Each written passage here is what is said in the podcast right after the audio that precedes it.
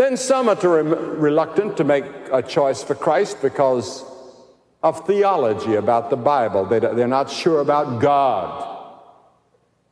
They're not sure that you can prove God. No, you can't prove God. You can't prove that God exists. You cannot go to a scientific laboratory and say, here's God in a test tube. We accept God by faith. Everything in nature tells us there must be a God. I have a watch here. It didn't just fly together. This universe that runs in perfect precision. There's a supreme being out there somewhere. We call him God.